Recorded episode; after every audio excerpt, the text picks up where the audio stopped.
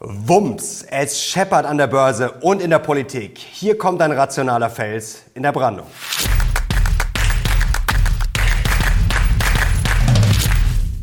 Servus Leute und willkommen zum aktuellen Briefing. Heute gibt's wieder die heißesten News und Charts rund um die Börse. Und Leute, es war wirklich eine heiße Woche zwischen einem neuen Lehman-Moment in Großbritannien, dem Nord Stream-Wahnsinn und dem DAX-Absturz. Also wenn ich gerade ein Feuerzeug parat hätte, dann würde ich jetzt die Kommunisten-Crashkerze anzünden. Aber wir bleiben natürlich cool. Ihr kriegt heute einen Schlachtplan für den Einstieg. Dann steige ich wieder dick ein und es gibt einen Mindblow, der wird euren Blick auf Buy and Hold verändern. Und jetzt legen wir los. Yes. Kommen wir gleich zu den Aufregern der Woche. Erst der Nord Stream Schock. Dieses Bild habt ihr wahrscheinlich mittlerweile alle gesehen. Ja, wir sind mitten im Energiekrieg, auch wenn die Feinde noch im Schatten kämpfen. Es wird viel spekuliert, es ist noch wenig aufgeklärt, aber es bleibt auf jeden Fall unsicher und etwas unberechenbar. Und dann musste die Bank of England noch einen neuen Lehman-Moment verhindern. Eigentlich wollte sie die Anleihenkäufe äh, reduzieren. Jetzt musste sie dick reinsteigen. Warum uns das vor allem als Investoren beunruhigen sollte, dazu gleich mehr. Und interveniert hat natürlich auch unsere Bundesregierung. Den Doppelwumms verkündete Kanzler Olaf Scholz aus der Quarantäne. Ihr seht ja, wie er per Bildschirm zugeschaltet war. Das erinnert jetzt an die Finanzkrise, an die Corona-Hilfen, also ein 200 Milliarden Rettungsschirm sozusagen gegen die Energiekrise. Keine Angst, die Schuldenbremse wird natürlich eingehalten. Man trickst einfach etwas mit dem Wirtschaftsstabilisierungsfonds. Was bringt das Ganze jetzt? Also finanziell wird es sicherlich etwas bringen. Das Problem ist, diese 200 200 Milliarden stehen jetzt im Schaufenster. Das ist sozusagen das Etikett. Wir wissen aber noch nicht genau, was wir kriegen. Das muss jetzt alles erst umgesetzt werden. Die Wirtschaftsweise Veronika Grimm ist da jetzt sozusagen in charge. Die soll das Ganze umsetzen. Und ich habe sie schon dazu gehört. Also es sieht danach aus, diese 200 Milliarden, die werden finanziell reichen, um die ganzen Schäden aufzufangen. Aber es gibt natürlich ein ganz anderes Problem. Denn was machen wir jetzt konkret? Naja, wir subventionieren ein Gut, das knapp ist und damit gehen natürlich auch in gewisser Weise die Einsparanreize flöten und das ist besonders bedenklich, wenn man mal hier drauf schaut, können wir einblenden, der jüngste Tweet hier von Klaus Müller, ihr kennt ihn natürlich, unser Obergasseelsorger, der schon davor warnt, dass der Verbrauch jetzt schon höher ist als in den Vorjahren. Dabei sollen wir doch eigentlich kräftig einsparen. Also finanziell können wir jetzt sicherlich einiges abfedern. Das ist natürlich auch ein äh, Kompliment mal wert an die Bundesregierung, dass gerade bei den Unternehmen sicherlich da Hilfen ankommen, was was wichtig ist. Aber das Gasproblem, ja, das werden wir im Zweifel eher nicht lösen. Kommen wir zum Fazit der Woche. Jedenfalls war es eine Watschenwoche für unseren lieben Robert Habeck. Die Gasgemurksumlage ist jetzt endlich vom Tisch und dann laufen jetzt auch noch zwei Atomkraftwerke weiter bis 2023. Ich kann mir gerade richtig gut vorstellen, wie Jürgen Trittin und Claudia Roth vor Wut in die Tischkante beißen. Also war es am Ende doch noch eine gute Woche. Und jetzt kommen wir auch schon zur Börse und damit zum aktuellen Marktbriefing und zu allem, was Investoren jetzt wissen müssen. Und Leute, was ich jetzt wissen muss, wollt ihr kommende Woche Dr. Andreas Beck hier auf meinem Kanal sehen. Beck mit Beck, dann würde ich jetzt mal sagen, machen wir eine Challenge. Wenn wir 5000 Likes schaffen, ich bin zwar noch erkältet, aber ich werde mich dann anstrengen und werde das iPhone in die Hand nehmen und Andreas anrufen. Versprochen. Und jetzt kommen wir zu den harten Zahlen und Fakten und die waren diese Woche mehr als ungemütlich. Die Inflationsrate in Deutschland, ihr seht es jetzt hier eingeblendet, mittlerweile zweistellig. Und das schwant einem böses Erzeugerpreise, ihr wisst es zuletzt, 46 Prozent. Und bei der IFO-Umfrage hat jedes zweite Unternehmen angegeben, dass man die Preise weiter erhöhen will. Also Prost Mahlzeit. Und selbst stabile Aktien wie Apple, die zuletzt ja noch ordentlich performt haben oder zumindest nicht ja, in Grund und Boden gefallen sind, ja, die hat es jetzt auch erwischt. Hier seht ihr den Chart eingeblendet. Minus 10 10 Prozent. Da hat sogar Tim Apple, wie ihn Donald Trump liebevoll genannt hat, erstmal eine Mass auf dem Oktoberfest gebraucht. Was war eigentlich passiert bei Apple? Ja, man sieht jetzt vielleicht schon eine gewisse Konsumzurückhaltung. Das iPhone 14 kommt nicht ganz so bombastisch an und es gab viele Berichte darüber, dass man jetzt eben den Lieferanten gesagt hat, ja, man will jetzt die Kapazitäten nicht ausbauen. Es bleibt jetzt eigentlich auf Vorjahresniveau und das hat natürlich die Börse enttäuscht. Also da sieht man schon, ja, die Leute zögern vielleicht ein bisschen bei der Inflation und das Konsumklima, ja, schlägt sich jetzt dann vielleicht vielleicht doch mal langsam nieder. Und es ist schon heftig, wie es gerade abgeht, wie es manche Aktien erwischt. Das hat man vielleicht noch gar nicht so auf dem Schirm. Zum Beispiel Meta, die läuft ja schon länger nicht so bombastisch, aber können wir einblenden, ist jetzt tatsächlich angekommen auf dem Covid-Tief. Also das ist schon wirklich heftig. Was macht eigentlich gerade Hoffnung? Ja, zum Beispiel die Saisonalität. Zumindest in der Theorie können wir mal einblenden, denn ihr wisst es, Oktober, November, Dezember, Jahresend-Rally-Zeit ist das normalerweise in der Theorie. Also wir sind sicherlich nach diesem schweren September, wo viele ja auch damit gerechnet haben, der saisonal ja auch traditionell nicht so gut ist. Also wir sind sicherlich äh, überfällig vielleicht mal für eine Gegenbewegung, aber das ist momentan natürlich auch sicherlich etwas Wunschdenken. Genauso Wunschdenken wie, dass die Zinsen ganz, ganz schnell wieder fallen werden. Wir können hier mal auf aktuelles Research schauen von Nomura. Die haben nämlich mal ihre Prognose nach oben korrigiert und zwar für die Zinserwartungen. Ihr seht jetzt hier so eine rosa Linie. Das ist sozusagen previous, also vor kurzem. Jetzt das dunklere liegt deutlich drüber. Das ist sozusagen das aktuellere. Und da seht ihr schon mal, das ist jetzt Wahnsinn. Da bewegen wir uns auf 5,5 Prozent zu. Das ist jetzt natürlich nur von Nomura. Das heißt jetzt nicht, dass es so kommen muss. Aber ihr seht schon mal, das ist jetzt sicherlich eine pessimistischere Annahme. Vielleicht ist sie auch einfach realistisch. Vor allem bedenklich ist nicht nur, wie hoch es geht, sondern wie lange es dann dauern würde, ja, bis dieses Treppchen wieder nach unten kommt. Und jetzt ganz kurz die Frage, wo stehen wir denn jetzt eigentlich? Denn es ist natürlich schon richtig, dass wir ordentlich runtergefallen sind. Gerade wenn man jetzt auf die Frage langsam kommt, wann steigt man dann wieder ein? Blenden wir es mal kurz ein. Und ihr seht hier, der Drawdown seit Jahresanfang, der ist natürlich schon heftig. Hier sehen wir jetzt äh, minus 24 Prozent beim S&P 500. Deutlich natürlich über dem Durchschnitt. Natürlich war es auch schon mal heftiger, aber das ist natürlich schon ein ordentlicher Rücksetzer. Jetzt würde man denken, ja, bei so einem Rücksetzer, dann müssten wir doch jetzt eigentlich schon relativ billig sein.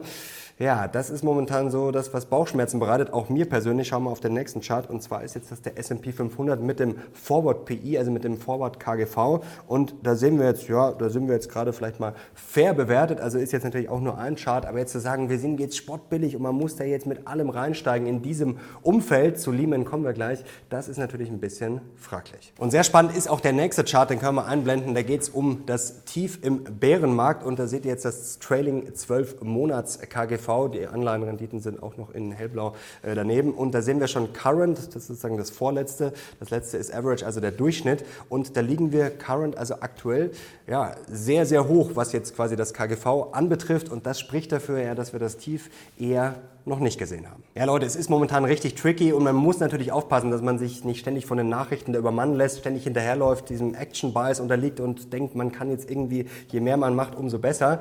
Aber ein gewisses antizyklisches Verhalten ist vielleicht dann doch nicht so verkehrt. Wir können es mal kurz einblenden und ich würde sagen, ja, die Videos, die ich zuletzt gemacht habe, waren auch nicht ganz so verkehrt. Einige haben gesagt, ja, du machst viel zu viel, aber zum Beispiel hier, äh, als ich die Rallye verkauft habe, hier seht ihr es eingeblendet, nur noch Affen an der Börse. Das war wirklich fast das Zwischenhoch. Da war die Stimmung zwischenzeitlich schon sehr, sehr gut. Natürlich ist es immer schwer, sowas zu treffen und man sollte sich auch nie einbilden, dass man das immer hinkriegt.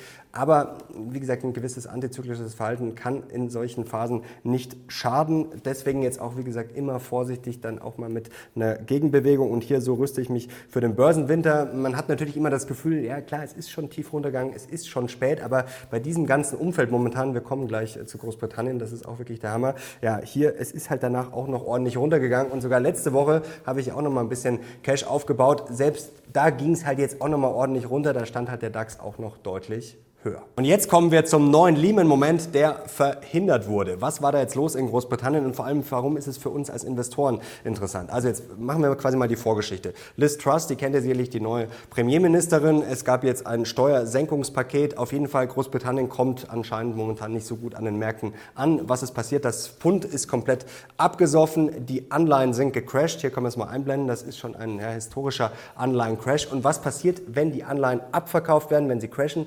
Richtig, können wir einblenden, dann schießen die Renditen durch die Decke und das hat jetzt einigen in Großbritannien nicht so gut bekommen. Zum Beispiel den Pensionsfonds, denn wenn die Renditen so durch die Decke schießen, natürlich sichert man sich ab mit Swap-Geschäften und Co. Aber wenn sowas passiert, muss man natürlich Sicherheiten nachschießen. Und wie geht das jetzt? Warum ist das interessant für uns Investoren? Zum Beispiel, weil dann eben Aktien verkauft werden müssen. Denn Aktien grundsätzlich, die sind dann natürlich zu riskant. Da kann ich jetzt nicht einfach sagen, ja hier, ich habe ein paar Aktien, sondern du musst dann im Zweifel natürlich mit Cash nachlegen. Und das war jetzt natürlich ein Riesenproblem. Also wenn Aktien verkauft werden müssen, das erinnert natürlich schon an Lehman, an die Finanzkrise. Damals, ihr wisst es ja, da gab es auch eine Liquiditätskrise. Also das ist schon äußerst bedenklich, wenn solche Sachen jetzt schon wieder passieren. Das heißt jetzt natürlich nicht zwingend, dass es wieder passieren muss, aber es sind auf jeden Fall Alarmzeichen. Und was auch alarmierend ist, dass dann natürlich die äh, Pensionsfonds äh, Anleihen verkaufen wollten, weil die natürlich die auch zu Cash machen wollten. Aber sie haben einfach keine Käufer gefunden. Und das war natürlich der Punkt. Da musste dann die Bank of England einschreiten, um dann das komplette Fiasko zu verhindern. Und jetzt kommen wir schon zu meiner Lieblingskategorie, zum Mindblow. Und da wollen wir uns heute mal anschauen, was bringt das denn eigentlich, wenn ich nach Rücksetzern kaufe von 20, 30 Prozent oder sogar nach einem richtigen Crash von 40 Prozent? Und das ist natürlich jetzt die entscheidende Frage, um voranzukommen, äh, wenn wir uns die Frage stellen, wann soll ich denn wieder einsteigen? Gleich versprochen gibt es konkrete Zahlen zu DAX, S&P und Co. Jetzt schauen wir uns aber erstmal an, was da vielleicht den ein oder anderen überraschen könnte. Und zwar bin ich auf sehr interessante Charts gestoßen von Dollars and Data bei meiner Recherche und die zeige ich euch jetzt mal. Blenden wir das mal ein. Das ist jetzt der S&P 500 und es geht jetzt um die Future Returns bei Drawdown Level 1926 bis 2022. Wichtig, das ist jetzt natürlich nur eine gewisse Betrachtung, hat jetzt keinen Anspruch auf wissenschaftliche Vollständigkeit und ist auch nicht von mir, sondern wie gesagt von Dollars and Data. Ihr seht hier die Quelle und das ist aber jetzt interessant. Also wenn ich jetzt einfach alle Monate nehme, ihr seht jetzt hier dann einen 20% Drawdown, einen 30% Drawdown und einen 40% Drawdown, dann seht ihr eigentlich, ja, auf einem Zeithorizont von einem Jahr, drei Jahre, fünf Jahre,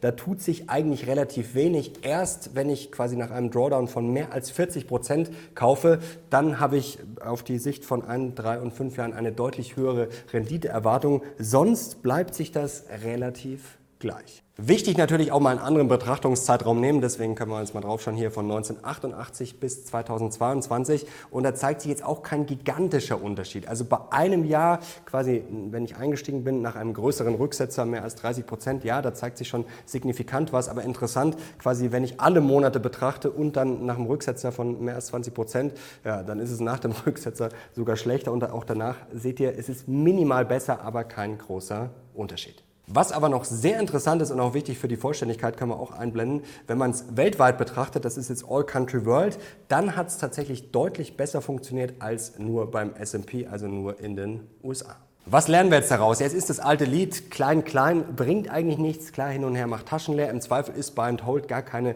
so schlechte Erfindung und im Zweifel gewinnt man damit immer. Deswegen völlig richtig, viele von euch haben geschrieben, ja, Sparpläne laufen lassen. Unbedingt, Leute, klar. Meine Sparpläne laufen auch. Da kommt ja auch frisches Geld rein. Natürlich, die Sparpläne würde ich niemals äh, kündigen. Ich finde es auch übrigens eine gute Idee, die jetzt zu erhöhen, auch vielleicht sogar in den Winter rein. Also auf jeden Fall. Meine Cashquote, die ist halt jetzt einfach eine individuelle Entscheidung. Für mich ist es gerade eine Ausnahmesituation hinsichtlich äh, mehrerer Sachen, also was da an der Börse passiert, politisch, auch jetzt natürlich hier noch mit äh, dem neuen Projekt. Also das kann man auch nicht immer alles eins zu eins vergleichen. Und wichtig ist, glaube ich, auch, dass man ähm, nicht immer den Markt und Einzelaktien nimmt. Also wenn ich jetzt zum Beispiel von Meta hundertprozentig überzeugt bin, ja, dann kann ich momentan natürlich schon sagen, da muss ich vielleicht sogar schon all in gehen. Also wenn die Aktie so tief steht, also ich mache es jetzt nicht, ich bin nicht in Meta investiert, aber das ist natürlich auch nochmal ein ganz anderer Vergleich, also ob ich jetzt immer auf den breiten Markt schaue oder bei manchen Einzelaktien. Und natürlich gibt es momentan schon, glaube ich, einige Einzelaktien, wo sich der Einstieg definitiv schon lohnt. Und jetzt kommen wir zum Dossier und zur Frage, wann steige ich wieder ein. Ganz wichtig, das kennt ihr ja schon von mir auch aus meinem zweiten Buch und auch schon aus vielen Videos, die Herangehensweise, das sogenannte Pyramidisieren. Das kann man kurz mal einblenden. Und Sinn der Sache ist es natürlich, je tiefer ich falle, umso mehr kaufe ich. Also das ist jetzt hier einfach mal nur ein Beispiel. Das kann man natürlich individuell gestalten. Das ist jetzt hier nicht in Stein gemeißelt. Und wir haben es ja auch gerade gesehen, dass es natürlich sinnvoller ist. Es ist natürlich auch schwer, weil wenn ich immer wüsste, wann es unten ist, natürlich wollen wir alle am Tiefpunkt kaufen kaufen schaffen wir natürlich nie, aber trotzdem, je weiter es fällt, umso mehr will ich natürlich kaufen. Also das ist wichtig, das ist mal das Grundprinzip. Und was es jetzt mit dem Einstieg vielleicht noch ein bisschen komplizierter macht, dass wir natürlich jetzt schon ordentlich runtergefallen sind. Ihr habt es vorher gesehen, also beim S&P zum Beispiel seit Jahresanfang minus 24 Prozent. Deswegen, wenn ich dieses Pyramidisieren umsetze, habe ich natürlich vielleicht schon ein bisschen nachgekauft. Also deswegen sind wir jetzt vielleicht schon über die erste oder vielleicht sogar schon über die zweite Stufe hinweg. Das ist vielleicht auch wichtig zum Verständnis. Und jetzt schauen wir uns doch mal den DAX als Beispiel konkret an. Wichtig, das heißt jetzt nicht, dass ich in DAX investiert bin, bin ich nicht und ich werde auch nicht in den DAX investieren. Das ist jetzt einfach nur ein plakatives Beispiel, weil wir das natürlich alle immer ganz gut auf dem Radar haben. Blenden wir ihn mal ein. Und wie gesagt, wenn man jetzt einen langen Zeithorizont hat oder vielleicht selbst nur fünf oder zehn Jahre, dann glaube ich, kann man jetzt natürlich schon kaufen, auf jeden Fall. Natürlich sind das in gewisser Weise Kaufkurse, aber man muss halt trotzdem einfach noch die Risiken sehen und deswegen würde ich da schon noch warten, bis ich jetzt quasi quasi das ganze Pulver verschieße. Also ich würde sagen, nochmal so ein 10% Rücksetzer, dann wären wir so im Bereich 10.900 bis 10.500 runter. Ihr seht, da ist unten auch eine wichtige Unterstützung. Also da würde ich dann sozusagen, wenn wir jetzt nach dem Pyramidisieren gehen, ähm, würde ich dann sozusagen die vorletzte Stufe zünden und all in gehen würde ich dann wirklich, also wenn wir uns dann auf das Corona-Tief zubewegen, also sollten wir, wer weiß, ob es passiert. Äh, muss natürlich nicht passieren. Sollten wir unter die 10.000 Punkte fallen und uns auf das Corona-Tief zubewegen, also spätestens beim Corona-Tief, da würde ich dann all in gehen, aber schon eher, ja, wenn wir sagen wir, bei 9,5 sind. Das, glaube ich, wären dann schon sehr gute Kaufkurse. Und worauf ich nochmal verweisen will, ist diese 20er-Regel, die wir vor kurzem in diesem Bank of America-Video hatten. Ich kann es euch hier oben nochmal verlinken. Also, dass man sich anschaut, was ist eigentlich so eine ja, historisch interessante Bewertung. Und die 20er-Regel, also beim S&P ging das ja so, quasi das aktuelle KGV plus die aktuelle Inflationsrate. Wenn die unter 20 liegt, ja, dann wird es interessant. Und momentan, ja, ihr wisst es, die liegt deutlich drüber. Also das ist natürlich auch so was, woran man sich orientieren kann. Und jetzt schauen wir uns den S&P mal genauer an. Und da blenden wir ihn doch gleich mal ein. Und es gilt, wie gesagt, dasselbe wie beim DAX. Wenn ich einen mittleren, langen Horizont habe, dann habe ich jetzt sicherlich vielleicht schon ein bisschen was von meinem Cash investiert, wenn ich mich da streng dran halte. Und sonst wird es spannend. Also ich finde, ab 3300 Punkten wird es interessant. Ab 3000 würde ich dann schon ordentlich reinsteigen. Und ja, 2500, All-In ist mal schwierig, aber das wäre dann schon sehr, sehr attraktiv. Bleiben jetzt noch zwei wichtige Fragen. Erste Frage, habe ich diese Woche was gemacht? Ja, Leute, ich habe nachgekauft und zwar Wirehouser, da habe ich ein bisschen aufgestockt, ähm, ist auch ordentlich äh, zurückgekommen, da bin ich relativ hoch eingestiegen mal ein bisschen, ähm, da habe ich nachgekauft und jetzt wichtig natürlich auch immer mit Cashquoten und Co., wo kommt das Geld her? Also man hat ja, jeder hat eine andere finanzielle Struktur, der eine hat jetzt als Angestellter einmal ein ganz regelmäßiges monatliches Einkommen, der andere hat als Selbstständiger vielleicht jeden Monat äh, mal mehr, mal weniger äh, oder es kommt dann unregelmäßig regelmäßig was dazu. Bei mir sind es zum Beispiel jetzt äh, vor kurzem die Buchhonorare gewesen, was man dann natürlich sozusagen als frisches Geld zum Investieren hat. Das ist jetzt zum Beispiel natürlich nicht komplett, aber da ist ein Teil jetzt in Wirehouser geflossen. Und äh, was ihr gefragt habt zu Recht, wo hast du denn jetzt eigentlich dein Cash? Also Cashquote noch rund bei 30 Prozent, 15 Prozent ganz klassisch in Euro, also verfügbar. Ähm, ganz normal, nichts Spektakuläres. Die andere Hälfte habe ich jetzt in einem Bond-ETF, also auf US-Kurzläufer. Also ich habe sozusagen Euro und Dollar, bin sozusagen in beides investiert und das ja, gleicht sich dann vielleicht aus. Also das ist dann auch noch eine gewisse Risikobegrenzung. Das haben viele gefragt und das ist jetzt die Info. Ich kann euch hier, das, äh, wo ich investiert bin, zur Hälfte meines Cash, unten verlinke ich euch in der Videobeschreibung. Noch ganz schnell zu den Geldideen. Wir haben ja letzte Woche über Kupfer gesprochen. Kupferaktien habe ich jetzt heute keine dabei, aber auch eine ETF-Möglichkeit von Wisdom Tree verlinke ich euch auch ganz schnell und dreckig unten in der Videobeschreibung. Und was auch noch interessant wäre, Watchlist-technisch sozusagen, wann man einsteigen kann. Ich kann es euch jetzt mal ganz kurz einblenden. Das ist jetzt so ein Beispiel. Ich hatte jetzt ehrlich gesagt nicht die Zeit, das für sehr viele Aktien zu machen, denn das dauert natürlich ein bisschen. Das kann man ja nicht einfach so ein Gefühl machen, sagen, ach hier, sondern da muss man sich natürlich Zeit nehmen. Das ist jetzt einfach mal hier ein Beispiel, zum Beispiel bei Airbnb.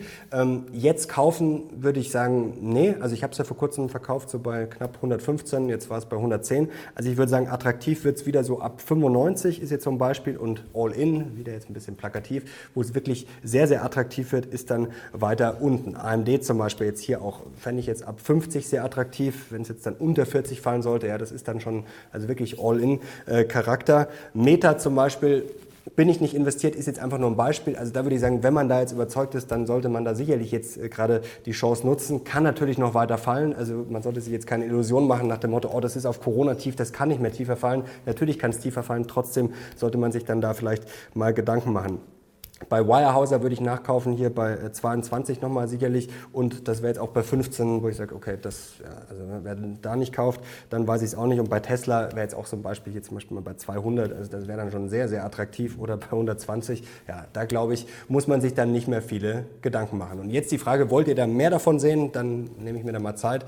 Ähm, und dann können wir das natürlich auch für mehr Aktien machen. Schreibt es gerne mal in die Kommentare. Und jetzt kommen wir abschließend noch. Ganz ja. kurz, wir haben die 5000 Likes schon. Jetzt schon? Na gut, ich, ich, ich glaube es jetzt einfach mal. Ich rufe einfach mal hier, ja, ist ja schon die Schnelldurchwahl, Andreas. Andreas, grüß dich. Na, alles klar? Äh, du, wir haben ein Problem. Die Leute wollen dich sehen kommende Woche. Hast du Zeit? Ja, perfekt. Dann machen wir das. Wann sollen wir das Video bringen? Donnerstag? Donnerstag? Also Leute, Donnerstag, Andreas Beck, Beck mit Beck hier auf meinem Kanal.